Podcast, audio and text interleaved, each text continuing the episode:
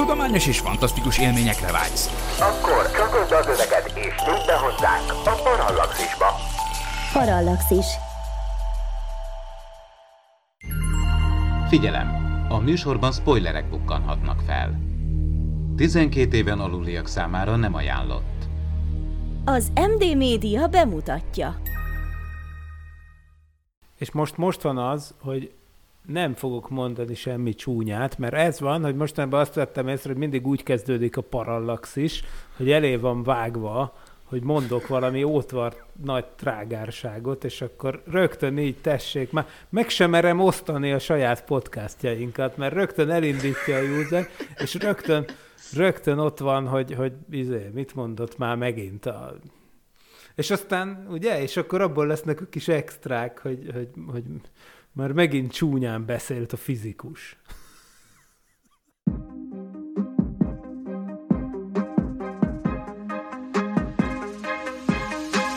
Tudományos és fantasztikus élmények Klaudiával, aki hitoktató, Miklóssal, aki fizikus, és Ádámmal, aki nem. Ez itt a Parallaxis, az MD Media tudományos és fantasztikus podcastje. Szeretettel köszöntök mindenkit, ez itt a Parallaxis 63. része a mikrofonnál Horváth Ádám Tamás, és természetesen itt vannak velem állandó beszélgető társai, mi van is Régál Klaudia, a Bakonyi Csillagászati Egyesület alapító tagja. Szia, Klau! Sziasztok! És Vince Miklós fizikus, az MTA ELTE elméleti fizikai kutatócsoportjának tudományos főmunkatársa. Szia, Miki! Sziasztok! Na hát el kell mondanom a hallgatóknak, hogy Miklós várta ezt az adást szerintem a legjobban, hogy végre az 1998-as Godzilla-t beszél, beszélhetjük ki Roland Emmerichnek a filmjét, tele van olyan tudománytalansággal, ami hát azért megéri ezt a műsort, hogy mi kibeszéljük ezt a filmet, úgyhogy... Jaj, már így mondtad, hogy mi kibeszéljük, érted? Van egy Csernobilos rész az elején, ugye azért ez a film az 1998-as, tehát akár urbán legendek, akár, akár valóságos tények, azért egy kicsit más megvilágításba voltak a 90-es évek végén, mint most. Azért most már jóval többet tudunk, mint Csernobilról, mint az atomkatasztrófáról. Ott azért kukacokat vizsgál dr. Tatopoulos, ugye, akinek ugye a magyar hangja Lipai László nemrég hunyt el sajnos, menjünk is, csapjunk is bele. Ennek van valamennyi valóság alapja? Lehet elérni sugárzással bármiféle növekedést, akár mint Godzilla esetében, vagy akár ugye gamma sugárzás esetében, ugye Amerika kapitányról beszélünk, szóval valahogy az emberiség szereti, hogy ezt a besugárzok valakit, vagy valamit, akkor, akkor abból jó is kisülhet, nem csak rossz. Hát igen, ez egy érdekes kérdés, hogy, el, hogy, hogy mit, mit művel egyébként ez a, amikor mondjuk valakit kiteszünk, vagy valamit kiteszünk radio, radioaktív sugárzásnak. Hát ugye itt az ötlet az, hogy vannak a, a sugárbetegség és egyéb dolgokon kívül, amit annak idején elég részletesen kibeszéltünk éppen a Csernobil sorozatról szóló adásunkban, még a Parallaxis hőskorában tulajdonképpen, amikor az HBO-n kijött ez a sorozat Na most azon túl ugye itt vannak a genetikai hatások, amikre rákérdezel, tehát az, hogy, hogy, hogy konkrétan, amikor bejön valamiféle sugárzás, az módosíthatja-e úgy a génállományt,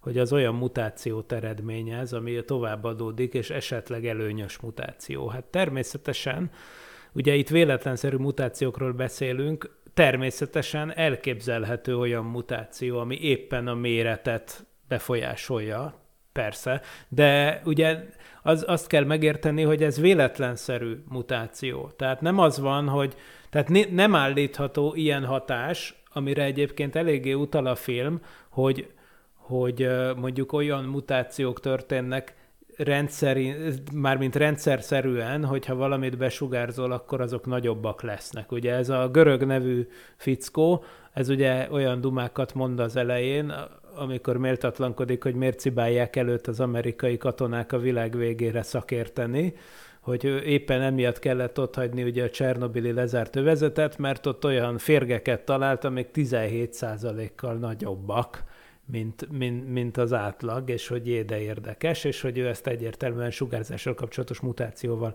hozza összefüggésbe. Én nem tudok arról, hogy ennek lenne tudományos alapja, de semmiféleképpen nem tudománytalan, miért pont ilyen mutáció ne jöhetne létre. Természetesen ilyen is létrejöhet, de mondom még egyszer, hogy itt véletlenszerű mutációkra kell gyanakodni.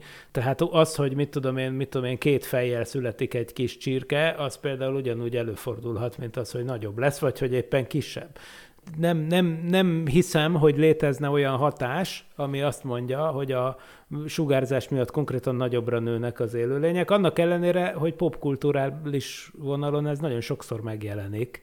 Tehát egyáltalán nem a, a Godzilla az egyetlen utalás erre. Ugye maga a Godzilla történet persze, ha megnézzük, megnézzük hogy, hogy Japánban ez, hogy ez, ez 50-es években jelent meg egy olyan Japánban, ami az egyetlen országként élte át a második világháborúban azt, hogy tényleg bevetettek ellene nukleáris fegyvert, nem is egyszer, hanem kétszer. És emiatt aztán persze egy trauma feldolgozása ez a japán társadalomban, hogy, hogy, hogy mi, mi, mi ez a radioaktív dolog, és, és emiatt lényegében úgy jelenik meg az eredeti Godzilla, vagy Godzilla ebben a valamiben, az eredeti képregényekben, meg eredeti japán filmekben, mint, mint maga egy, lényegében mint egy élő nukleáris fegyver, ugyanis Godzilla-nak egy nagyon fontos feature az, hogy, hogy konkrétan radioaktív sugárzás jön ki a száján, tehát egy célzott sugárnyalábból. Igen, ez a 98-as filmben ez nincs benne. Ez de... nincs benne, de, ez egy, de hát ugye az, az, az ős Godzilla rajongók, mert akik nyilván léteznek, Japánon kívül is, azok emiatt nagyon megvetik ezt a 98-as adaptációt. Tehát, hogy, hogy ráadásul, csak, ezt csak azért mondom, mert azért tart, tartozik ide a témához, hogy ilyen aztán meg végképp nincs. Na ez tök tudománytalan viszont, hogy onnantól kezdve adnak a lénynek kb. a lételeme lesz a radioaktív sugárzás, és radioaktív cuccokat akar enni az igazi Godzilla, illetve radioaktív tüzet okád tulajdonképpen az igazi Godzilla. Na, e, tehát, hogy mondom, ez nincs benne annyira a filmben, de az eredetiben benne van ez, hogy lényegében ettől a sugárzástól, ami őt érte kiskorában, bár a film, bár nem tiszta, hogy a japánoknál is ez az eredet története az eredeti Godzilla-nak, de az biztos, hogy ilyen nincs. Tehát tehát ilyen, hogy átörökítve sugárzol te magad, és emiatt aztán sugárzási kockázatot jelentesz, például radioaktív tűz jön a szádból ki, a, a, ilyen, az például száz százalék tudománytalan. Az, hogy lehetnek éppen nagyobbak a lények, sugárzás kiváltotta véletlen mutáció hatására, az persze előfordulhat. Mielőtt folytatnánk, kizárom a macskát, mert nem lehet vele bírni. Pillanat. Pedig direkt igyekeztem annyira hosszan dumálni, ami, aminek kif, az volt az oka, hogy a macska ott közben konszolidálódjon. Szegény. Komolyan. Szegény cica. Becsukta az ajtót. És mi van? És a cica WC az bent van a szobában? A, mi lesz azzal a macskával, hogyha WC-re, WC-re kell mennie? Ó, kint pont, van, kint van a WC. Akkor jó, jó van. Okay. Akkor nem jelentelek föl az állati jogok. Okay. Na, ez a macska annyira szeretve van, hogy itt nincs is sok rá, tényleg úgy ugrálunk, ahol ő fütyül. Claudia? Te Igen. nálad hol helyezkedik el ez a Gary Sinise nélküli Godzilla? Őszinte leszek, nekem valahol az, az, az eredeti King Kong film mellett.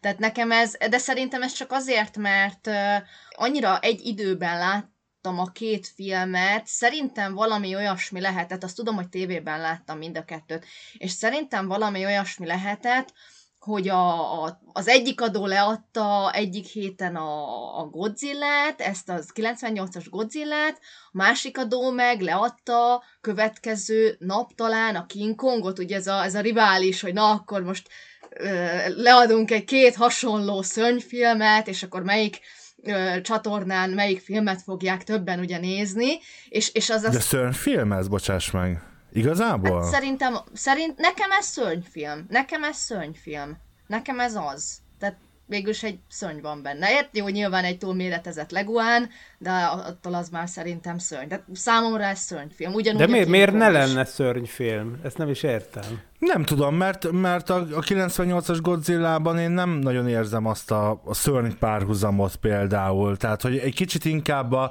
a Jurassic Park második része ugrik be. Nekem, amikor ugye elviszik a T-Rexet meg a gyerekét oda a, a városba, gondolom New Yorkba, nem tudom már, és, és San ott, Diego-ba. San Diego, az a nyugat, nyugati part. mindent tudtak, el, elviszik őket, elviszik őket, és akkor ott ugye a városba megy a törés zúzás. Hát körülbelül én az ugyanígy De élem ott a meg. Spielberg utal is a Godzilla-ra egyébként.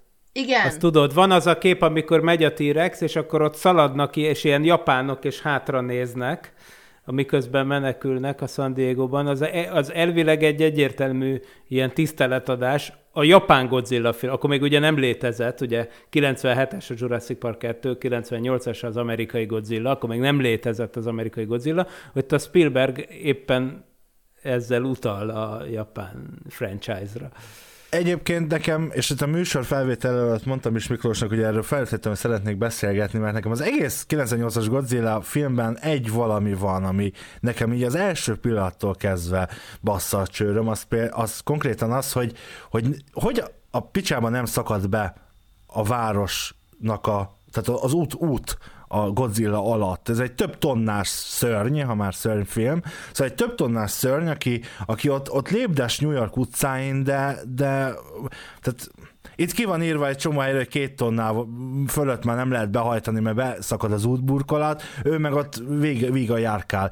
Nyilván ez egy film, de És ez az egyetlen kérdés, ami felmerült benne. Igen, hogy igen. Én azt lenne elfogadom. teljesen akkurátus. Mert én azt elfogadom, hogy van egy ilyen Godzilla lény. Szerintem, szerintem elfogadhatjuk azt, vagy ny- nyitottan kezelhetjük azt, hogy, hogy nem fedeztünk még föl itt a, a világban minden, minden ö, ö, ö, létformát vagy életformát, bár egy Godzilla nagyságú valami az nyilván nehezen Feltűnt kerülni el a, a figyelmünket, de hát ki tudja, hogy mi, mi lakik a Mariannárok alján, vagy bárhol máshol. Szóval, szóval számomra az elfogadható, hogy van egy ilyen Ja, ezt a kisfiamnak nem fogom megmutatni ezt az adást, mert, mert amikor ők a, a, a a kis csoportban, az Oviban kitalálták, hogy létezik a T-Rex szellem, ami játékokat lop.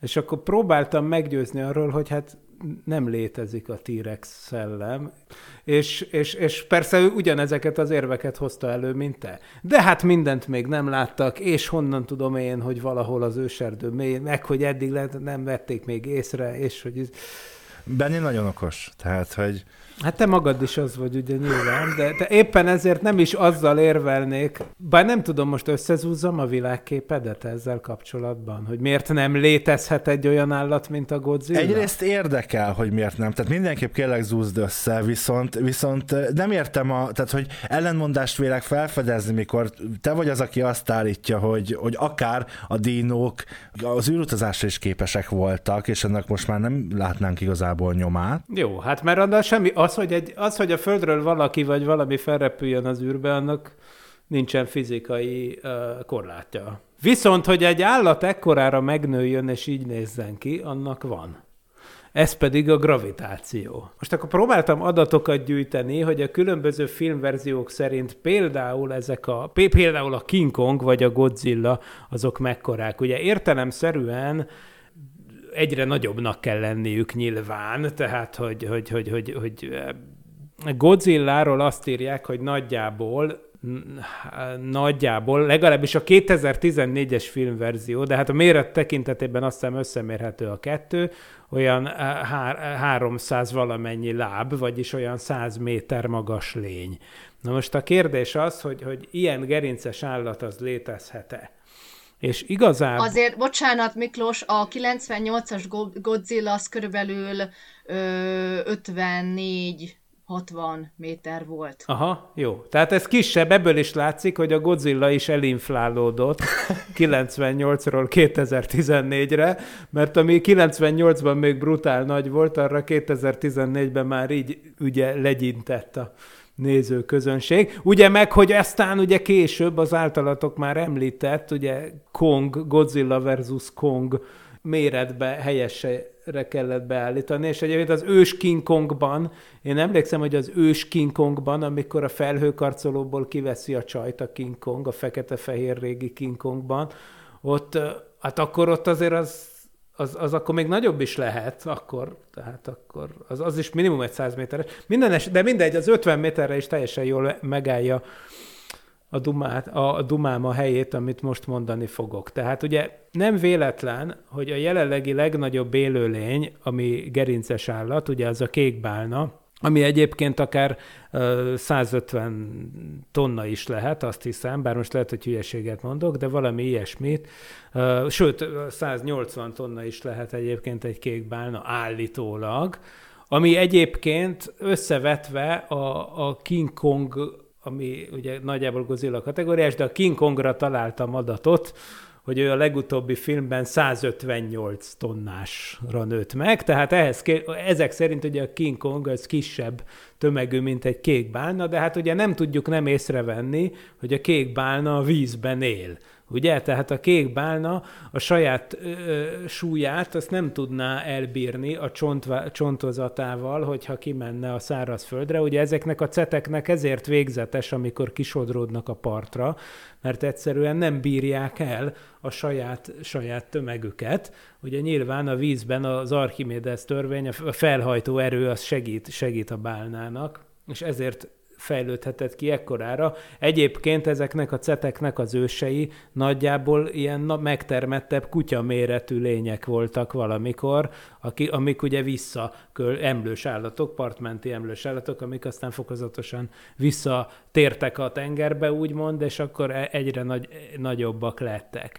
Na, de miért nem bírná el, e, mondjuk miért nem bírja el a bálna a saját súlyát, meg miért nem bírná el egy ilyen leguán a saját súlyát, hogyha ekkora méretűre felskáláznánk. Hát gondoljunk bele abba, hogy az, hogy egy, e, például egy csont az mennyit tud megtartani, az első sorban azzal kapcsolatos, hogy annak a csontnak mekkora a keresztmetszete, mint ahogy az oszlopok esetében is, amik egy épületet megtartanak, ugye az, hogy mennyi a teherbíró képessége, mennyi nyomást bír el, vagyis mennyi, mennyi erőt bír el, az nyilván attól függ, hogy mennyire nagy ez az oszlop, mert nyilván minél nagyobb, annál nagyobb felületen oszlik szét az erő, vagyis annál kisebb a nyomás értelemszerűen. Tehát ebből aztán az következik, hogyha például, mint ahogy a Drágám a gyerek marha nagy lett című filmben, ami ugye szintén nem nevezhető egy klasszikus szörnyfilmnek, mert egy óvodást uh, sikerül ilyen King Kong méretűre felnagyítani benne, nem tudom, emlékeztek-e erre a filmre gyerekkorunkból. Hát ugye mi történne szegény gyerekkel? Hát az történne, ugye, hogy mondjuk tegyük fel, hogy mondjuk tízszeresére nő a, a, a gyerek, vagy most ne legyünk ilyen horrorisztikusak, mert csúnya lesz a sorsa, úgyhogy egy felnőtt emberrel mondjuk el. Tehát egy... Jó, egy nyol... a feje gondolom, nem bírná el, de most az ördögügyvédjeként kérdezem, nem úgy működik az, hogy ha most én nagyon nagy, mondjuk a gyerek vagy egy felnőtt nagyon nagy lesz, mert drágám a kölyök nagyon nagy lett, akkor, akkor a, az izomerő, az izomzat is nő vele együtt, a csontjainak a vastagsága. Na Tehát, ez, az, hogy... ez, a, ez az, hogy a, hogyha ugyanolyan alakú lesz, mint amilyen vagy tegyük fel, hogy ugyanabban az anyagból van a csont, jó? Most nyilván ezt, ezt valami, azt mondod, hogy valami hiper-szuper anyaggá változik, ugye arra nincs megoldásom, de ezt akarom mondani, hogyha ugyanakkor a gyereket felnagyítasz, akkor, a, akkor egyszerűen csak azt kell megnézni, hogyha mondjuk mindennek kétszeresével nagyobbra növelted, vagy tízszeresére, mondjuk tízszeresére, akkor mondjuk lenne egy, egy mit tudom én, 1,80 helyett egy, egy, egy, 18, egy 18 méter magas ember. Az még nem is olyan magas. Nem is olyan vészes, 18 méter magas ember, ugyanúgy néz neki. Na viszont ez mit jelent, hogy a csontjainak a keresztmetszete, ugye a csontjainak a hossza tízszeresére nőtt, a csontjainak a keresztmetszete az, az négyzetesen nő ilyenkor, tehát tízszer tízszeresére, tehát százszorosa, oké, okay, viszont mi történik a tömegével? Hát a tömege az meg a térfogatával arányosan nő, vagyis az meg ezerszeresére nő.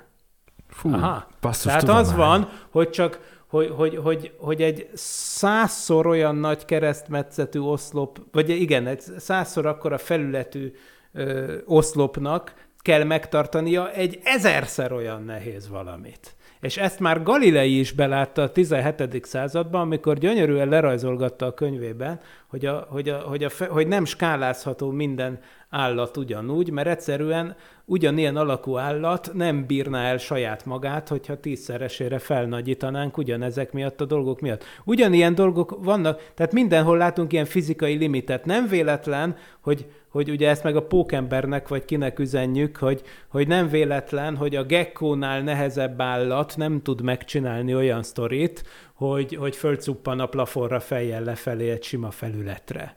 Mert egyszerűen ott is van egy fizikai limit, hogy, hogy, hogy, a, hogy a vákum tapadó korongnak a szívó hatása a, adott méretű vákum tapadó korom szívó hatása az mekkora tömegű állatot tud elbírni.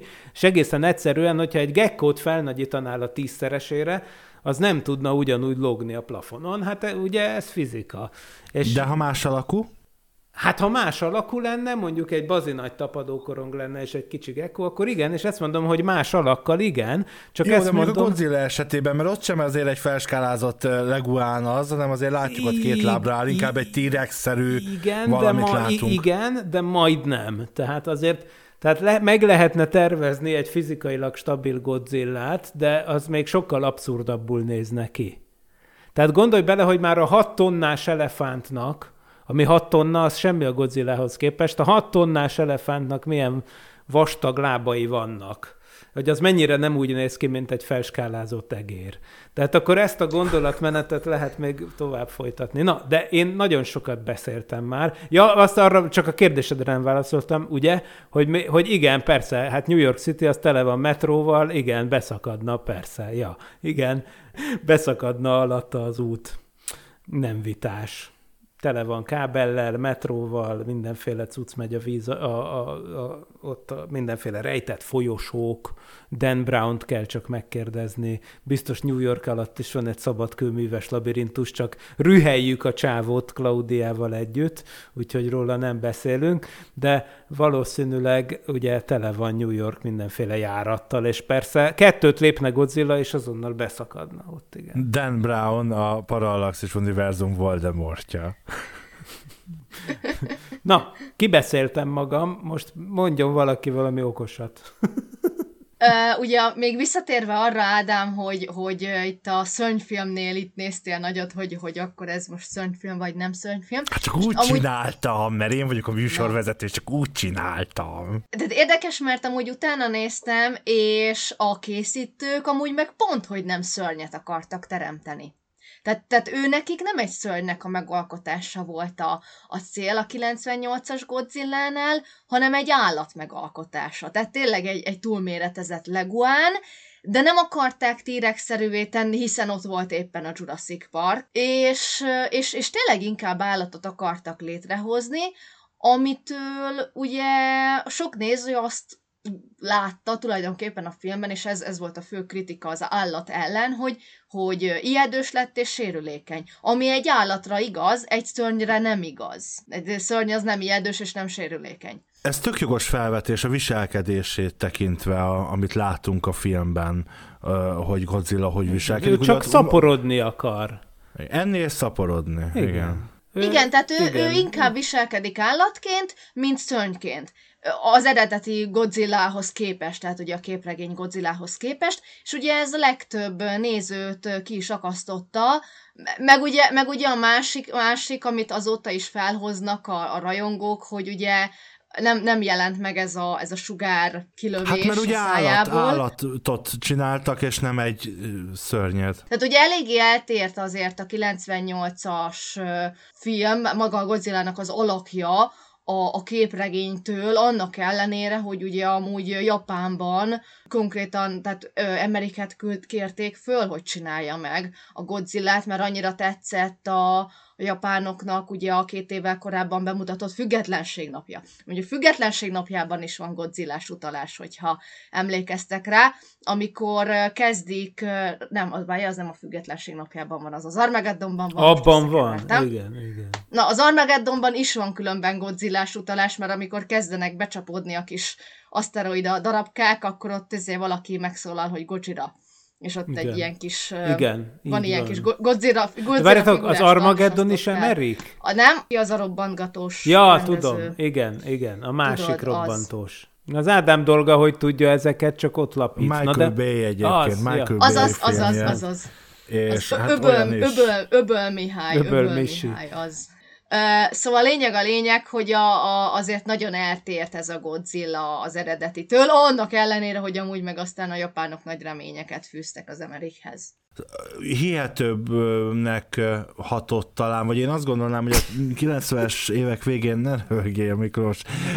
Nem úgy, nem azzal a, nem, hát 98-ban még csak 8 voltál, érted, hát nem tudtál, mit tudtál a világról, Miklós, meg mit tudtunk a világról. Nekem az, az teljesen, sokkal közelebb áll hozzám, az a Godzilla a történet, minden hülyeségével tekintve a történet szempontjából egy nagy állatként, mint az, amit persze az, ezek is jók, most a Godzilla Kong ellen, meg a, a Godzilla 68.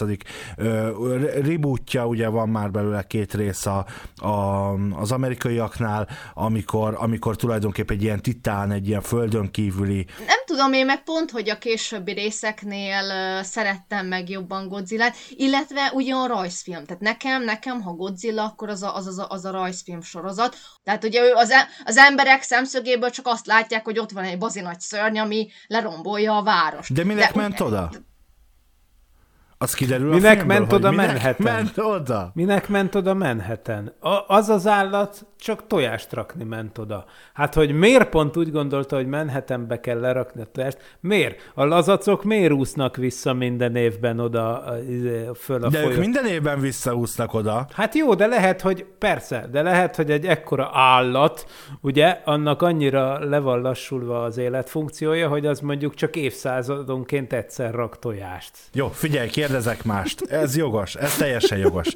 De most kérdezek mást, mondjuk eh, látjuk ott a tojásokat, ugye megtalálják a fészkiket eh, a filmben, Jean Renoékkal, meg Dr. Tatopulosszal, és ott látjuk, hogy az egész Madison Square Garden tele van tojásokkal.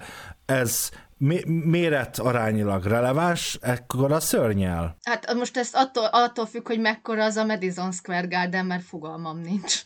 Mondjuk, mint a Budapest Sportaréna feltételezem. Most te körülbelül igazából a számosságát kérdezed, hogy sok tojást lak. Igen, igen, igen. Hogy, hogy nekem ott nagyon soknak tűnik. Tehát, hogy az, az, az mely, hol van hely a Godzillában, hogy kijöjjön belőle ennyi tojás? Tehát, hogy... Miért egy teknősbe hol van bent annyi hely, hogy 90-100 tojást rakjon? Na, Na? Na? Na? Na? Na? na, de várjál, mert egyébként azért nem lehet ennyivel szerintem elintézni, mert van egy ilyen, hogy Cope, Cope szabály a biológusoknál, vagy valami ilyesmi, Cope's rule, ami azt mondja, hogy, hogy igen, az evolúció az úgy általában egy, egy fajnak a, növeli a, a testméretét, na de hát ugye, mert az mindenféle e, izé, előnyel jár, na de, ugye, hogy egy ökoszisztémában ekkora állat legyen, az nyilván azt jelenti, hogy ugye az rengeteget eszik, meg mit tudom én micsoda, tehát ezért aztán általában az szokott lenni, hogy minél nagyobb egy állat, annál kevesebb utódja van. Pontosan. Tehát a bálnákból nem jönnek ki 32 kis bálna, hanem egy. Például. Meg érted? Ezért aztán... Igen, tehát egy, ezért egy aztán, méretű állat se rakna annyit olyást. igen, tehát e, e, e, ilyen szempontból mondjuk fura, de mondjuk másfelől azonban, ugye itt nem egy evolúciós fejlődés eredményeként létrejött lényről van szó, hanem egy súnya nukleáris baleset eredményeként létrejött állat, tehát ilyen értelemben itt nem lehet arról beszélni, hogy ő egy stabil résztvevője egy ökoszisztémának, mert ha az lenne, akkor nyilván hülyeség lenne, hogy ennyi tojást lerakjon egyszerre. Per, vagyis hát nem az, hogy hülyeség, hanem példátlan lenne egy, egy, egy ilyen óriási méretű lénytől. Másfelől, amiről ugye meg is mondtuk, hogy olyan nagy, hogy nem is létezhetne, de... És simán az emberi ö, teszt az kimutatja, hogy ja, és kimutatja az aszexuálisan szaporodó állatról a terhességteszt, hogy terhes. Hát ez egy Jó. csodálatos eleme ennek a filmnek, nem? Ráadásul vérből. Tehát nem is Pláne. hanem, hanem, na mindegy, jó. Hát szóval terhességtesztet, kedves nézők, ne úgy csináljanak, mint ahogy az látható a, a Godzilla című 1998-as filmművészeti alkotásban. Ha hozzánk hasonlóan neked is szenvedélyed a tudomány és a fantasztikum, és szívesen lépsz be a Parallaxis univerzumba, arra kérünk, hogy legyél a támogatónk és segíts te is az ismeretterjesztést.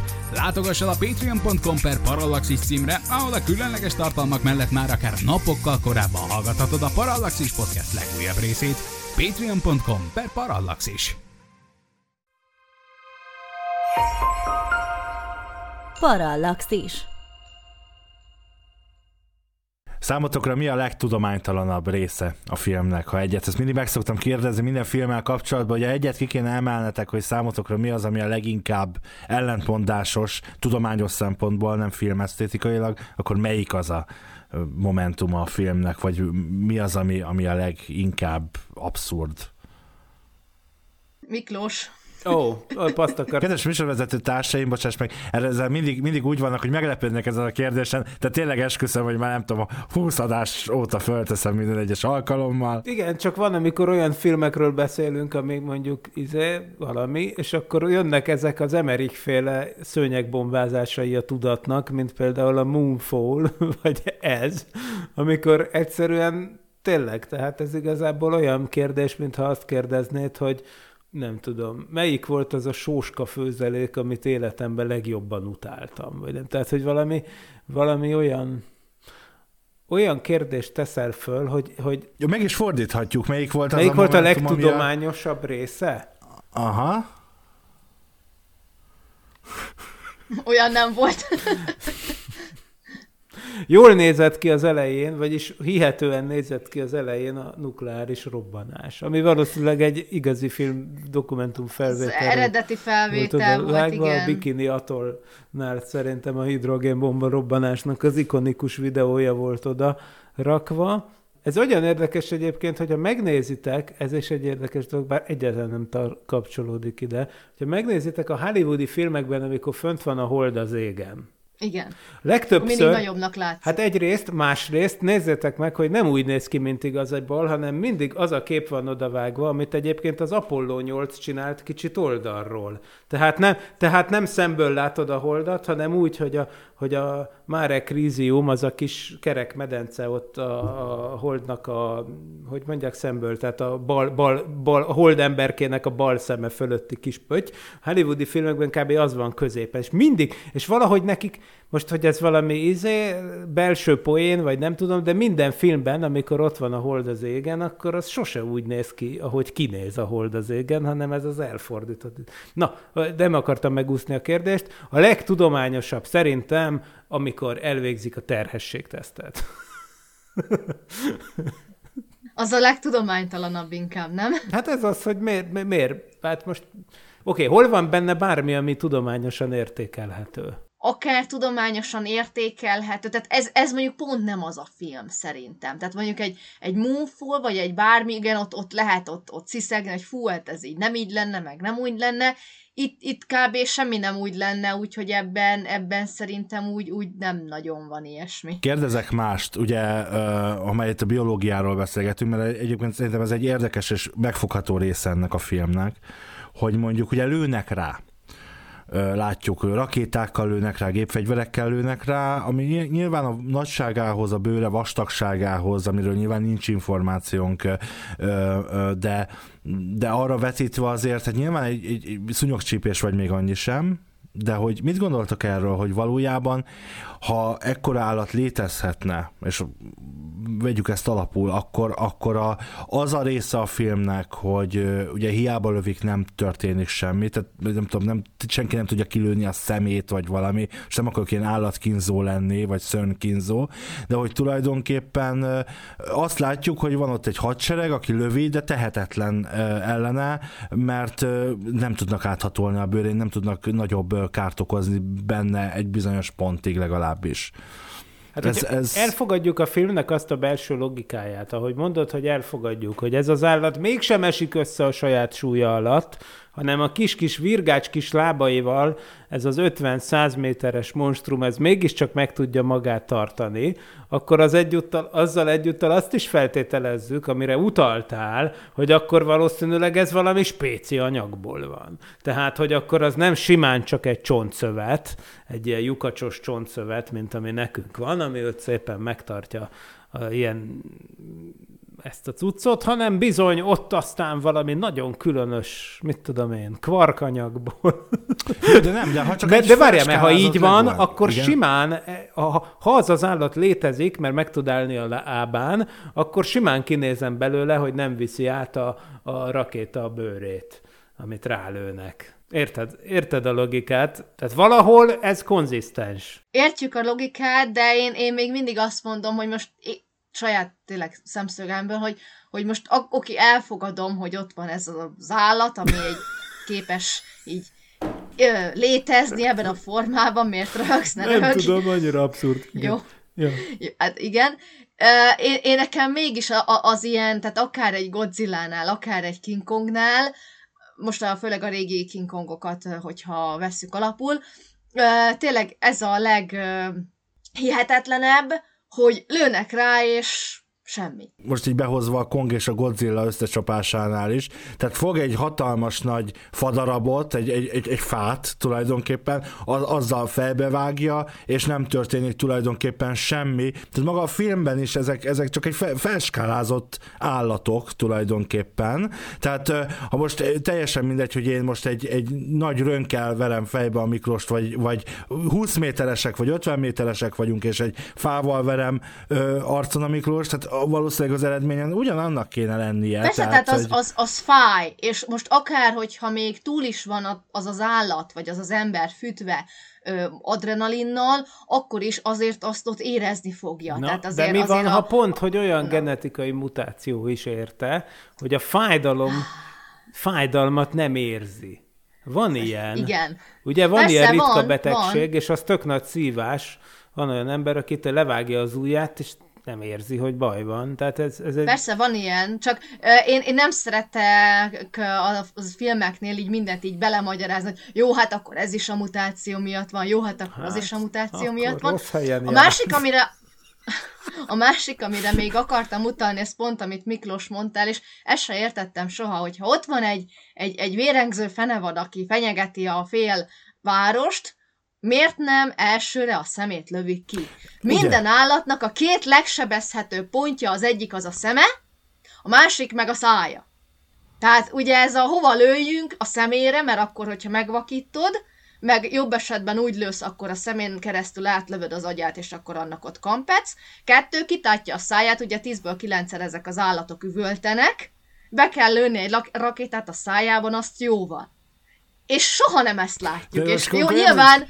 Nyilván azért, hogy menjen a film, de nekem ez akkor is annyira... Jó, Claudia, most gondolj bele, így is mekkora kárt okoz ez a Godzilla. Képzeld el, még egy ilyen fehér botja lenne, amivel mindent össze De egyébként tarol. közben meg egy kicsit azért kicsit csalódást is kelt, mert mondom, hogy mondtam, pont múltkor le is írtam, amikor a Moonfall elemeztük, hogy valahogy az Emerich az, az valahogy minden film, Emerich, ja, szóval ez, ez ugye mert Emerichnek mondjuk, de valójában ez egy Stuttgarti német csávó, ez a rendező. Na ja, szóval, na szóval ez Emerich, kérlek szépen, ő, ő valahogy kifejezetten minden, minden filmjében valahogy a Chrysler Buildinget azt lezúzza, de itt is viszont nem a Godzilla zúzza le, hanem a Godzilla próbálják eltalálni valami rakétával, és mellé megy, és a rakéta zúzza le az izét. Tehát az, amire vársz végig, hogy na most majd a Godzilla megadja a Chrysler Buildingnek, ami jár. Ugye, ez, ez, ez egy ilyen alapvető dolog, hogy az összes ilyen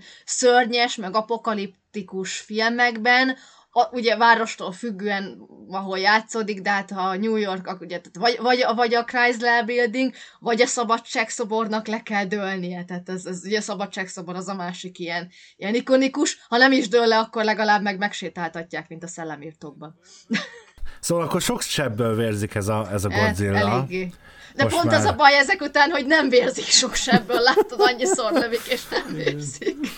De, mert, ez, mert ez tök érdekes, mert, mert azt gondolnám, hogy itt hirtelen, ha Budapesten elszabadulna egy ilyen Godzilla, akkor azért eh, még a magyar hadsereg Romulus és Rémus parancsnoksága alatt is, az, az is azt tudná, hogy a szemét kell kilőni. Hát nyilván a szemét kell kilőni. Ehelyett ott, ott bénáznak, eh, ilyen kis csapatok bénáznak össze-vissza. Figyelj, de egy, egy mondjuk egy megvakult Godzilla, ami még úgy tántorog ott a, izé, a ötödik sugárúton, hogy nem is lát, az lehet, hogy egy extra biztonsági kockázat. Most értem, hogy Klau, amikor azt mondja, hogy be belemegy az agyába a rakéta, az egy elegáns megoldás, de mondjuk mi van, ha csak megvakul? És akkor ottan összetipod mindent? Hát jó, igen, persze, nyilván, mert akkor könnyebb. is még ott, ott ö, nekiállod Igen. zúzni. Persze, Hát igen, ott, a, ott a, izébe, oda kellett volna csalni, a Central Parkba kellett volna ásni egy bazi nagy gödröt, és akkor belekergetni, és akkor oda belepottyan, és kész. Jó, látunk benne egyébként egy, ugye egy adag kaját, halat adnak neki enni. Ah.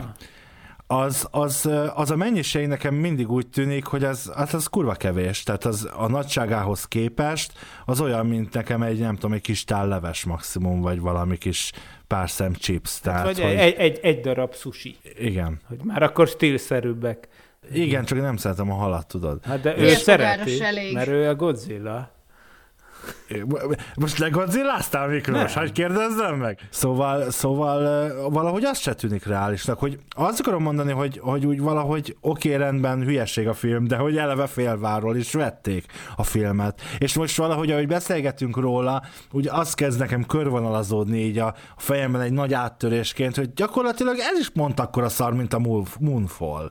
Csak nem tűnik akkora Ja, szarnak, de nem akar- mert nincs benne akkora Igen. sok nem fasság. akar science fiction tűnik. Lenni. Igen, igen. És igen, hiába igen. mondja, oké, okay, hogy nem szörnyfilm, értem, hogy nem az volt a cél, hogy szörnyfilm legyen, hanem egy állati viselkedést mutat be, csak az az állat az akkora, mint egy felhőkarcoló, de, de mégis. E- Ez nem azzal az igényel jelentkezett be, mint ahogy egyébként a függetlenség napja sem azzal, ami szerintem egy mestermű a maga kategóriájában, azt nem lehet, hogy azt is csak az idő szépíti meg, de, de nem azzal az igényel jelentkezett be, hogy itt, itt most egy nagy megfejtés legyen. De oda át a Moonfallban Dyson szférák, fehér törpe, ros sugár, árapály hullám. Tehát, hogy ott azért Na, tehát ők ott azért az Emerichot házhoz ment a pofonért, amit tőlünk kapott múltkor, azóta se állt föl belőle egyébként. Hallottam, hogy mióta ha lefordították az Emerichnek a Moonfall-al kapcsolatos parallaxis adást, azóta egyszerűen egy másik ember lett. Figyelj, Claudia, te, te, te, te, jobb dolog nem történhetett veled, mint hogy kimaradtál abból az adásból, ezt halálfrankon mondom. Tehát Meg a, Ezt, meg ezt a nem kell mondanod, filmnézésből. Ádám. Tehát Me- De láttad Ez- amúgy ez- azt a filmet? szerinted? De boldog ember, hát nézd meg, Boldog hát ember. boldog ember, Igen. hát nem Jó. lenne ilyen nem, nem tervezem megnézni. Jó. Őszinte leszek, hogyha én lettem volna abban az adásban, akkor se néztem volna, meg csak elolvastam volna róla minden. Fú, Hát én azt nem vagyok hajlandó megnézni. Ez az, az valami pokoljárás. Hát szóval akkor igen, a Godzilla, hát akkor, akkor elmondhatjuk, hogy ez egy, ez egy tévút volt, hogy én ezt így ki akartam beszélni ebbe a De miért? Hát mert- sokat tanultunk, nem? Hát azért én azt gondoltam, hogy, hogy mélyebb, meg, meg komolyabb tudományos dolgokat is fel lehet hozni, vagy, vagy meg lehet cáfolni vele kapcsolatban, mint a mondjuk a, csak a biológiai részét, az, hogy most ilyen kurva nagy. De hát a statikai részét is megcáfoltuk, ugye? Meg, hogy összeszakadna alatt a New York, meg, hogy nem bírná el a saját súlyát. Ugye ezt bio, biomechanikának hívják ezt a tudományágat, amiben itt belenyaltunk.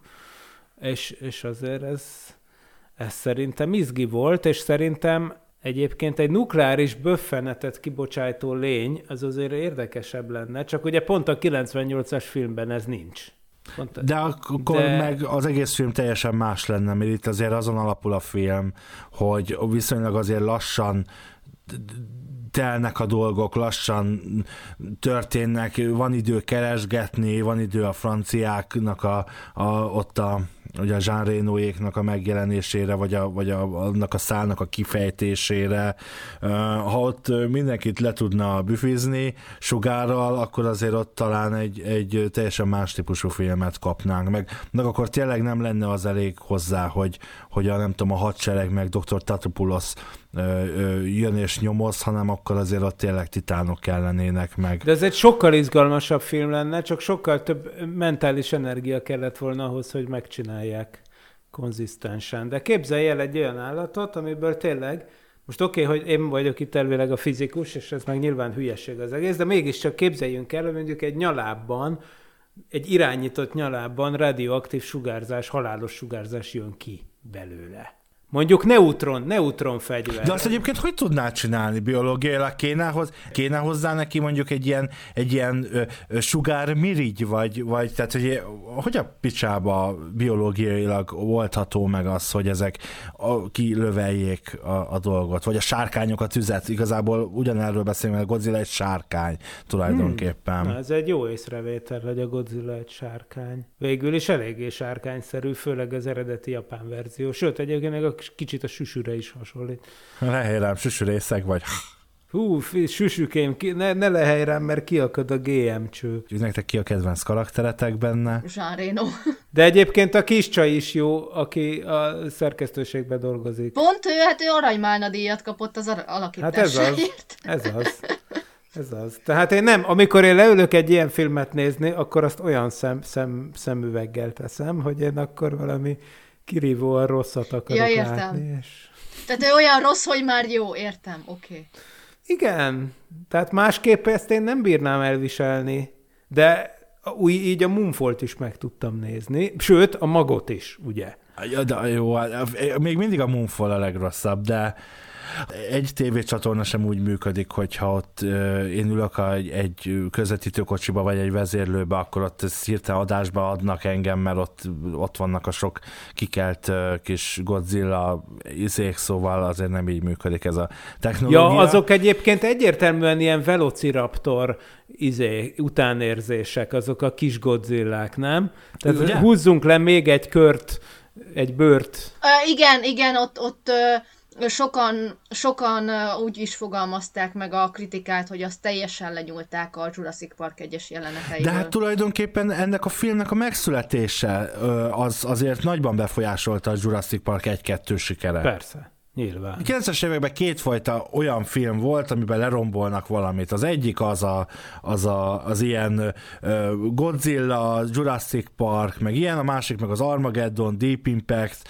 szóval, hogy ez a két vonal. Függetlenség két vonal. napja. Függetlenség napja, igen. Én inkább azt mondanám, hogy, hogy, hogy a, a Jurassic Park egy után egy ilyen filmet elkészíteni, bárhogy is igyekeztek volna nem a Jurassic Parkra hajazni, úgyis mindenki arra gondolt volna. Tehát itt, itt inkább az volt a baj szerintem, hogy, hogy benne volt a Jurassic Parknak az árnyékába ez az egész. Talán főleg inkább a második rész árnyékában, hát igen. nem? Nyilván, nyilván, de most már csak akár, hogyha azt nézzük, hogy hogy néz ki maga a Godzilla, tehát akár mennyire is próbálták nem T-rex-szerűvé csinálni, sőt, ugye a legelső trélere a filmnek, a, maga a teaser tréler, tehát ez az 5 másodperc vagy 10 másodperces tréler, az annyi volt, hogy rálépett egy uh, T-rex figurára, mint hogyha azt akarná sugalni, hogy most itt ez nem olyan lesz, mint a Jurassic Park. Tehát tehát, de, de közben de meg... olyan lett. De köz, Sőt, nem olyan igen, lett. Bár csak olyan, bár csak olyan lett volna, a, igen, mint a Jurassic igen, Park. Sőt, a, lá, a, lába, a lábai, meg minden, az, az sokkal inkább T-rex-szerű, meg az egész mozgása, mint Godzilla. Tehát ha megnézitek az eredeti Japó Godzillákat,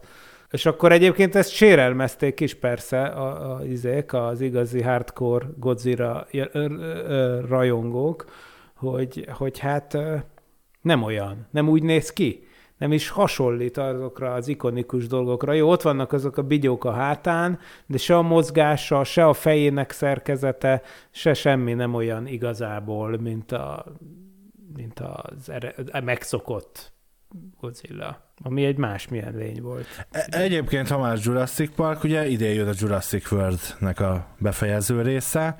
És mindenki benne lesz talán ebben a műsorban is ki kéne beszélni. Szerintem izgalmasnak, izgalmasnak tűnik egyébként a trélerek alapján, remélem az is lesz. De a trélerek alapján már felvetődik egy jogos fizikai kérdés, hogy a raptorok azok elől van olyan jelenet, amikor egy ember tud elfutni, épp hogy van olyan jelenet, amikor egy motor tud, tud épp hogy elmenni előlük, A Raptor nem tudott olyan gyorsan futni a valóságban. Világos, világos. Hát de itt már minden, itt már De- ugye ilyen... Erről, erről, De erről, már írtam, erről írtam egy nagyon jó, Mutánsfaktorok. nagyon hosszú, majdnem, majdnem 30 oldalas tanulmányt, hogy a valóság és a Jurassic Park mennyire elkülönbözik egymástól, úgyhogy hogyha lesz erről majd parallaxis adásunk, akkor itt jó sokat fogok ezekről beszélni. Hát legyen. Legyen. Izgalmas, izgalmasnak tűnik. Most így a végén, így a, ha már ilyen promóciós vonalra léptünk, akkor beszéljünk pár szóban arról, hogy hát Claudia neked elstartolt néhány héttel ezelőtt a Subzsáner című műsorod, ugye az első adás Markovics Botondal, Brandon Hekettel volt,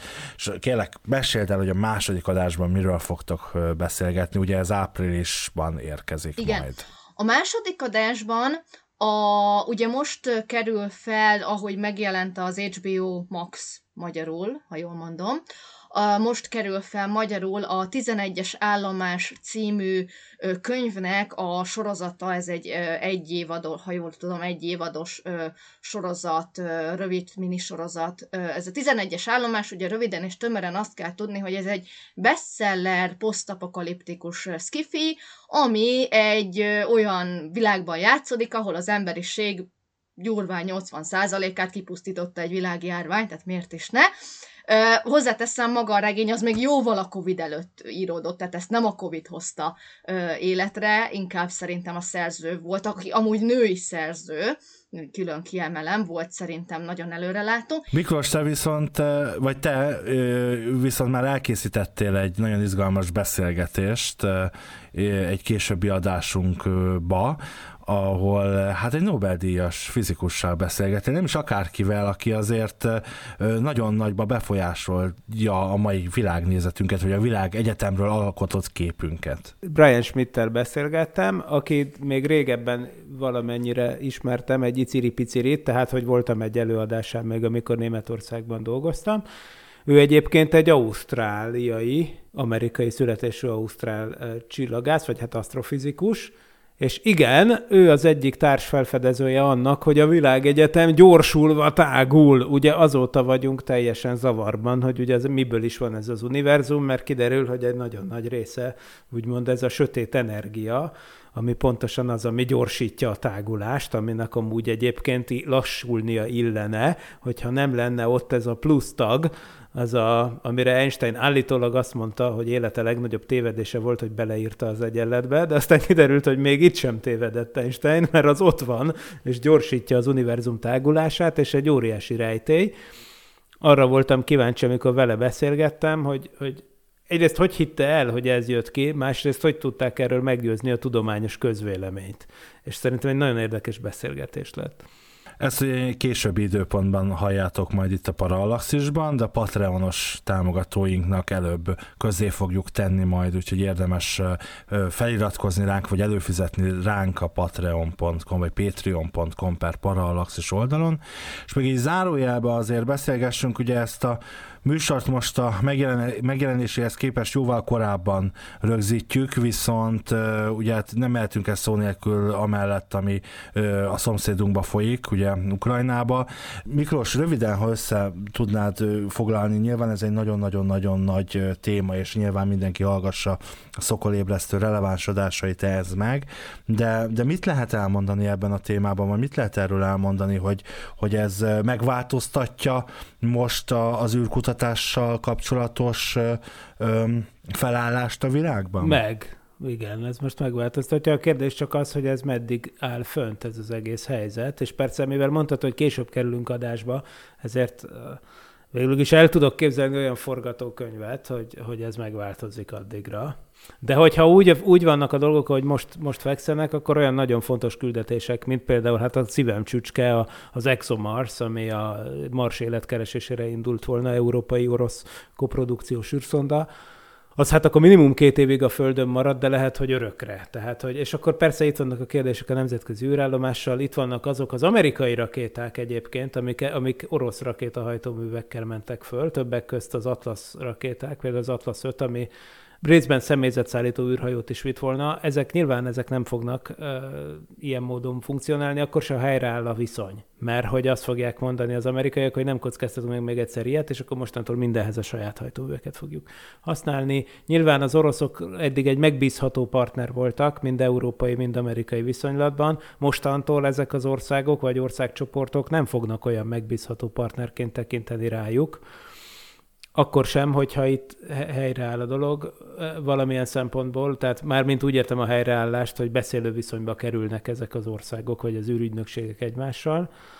akkor is azért ez egy hosszú távon ez nagyon durva átrendeződést. A mi ö, magyar Hunor programunkra ez, ez milyen kihatással lett? Ugye, lehet, ugye itt nem csak arról van szó... Szerencsére ne semmi, igen, ez a szép az egészben.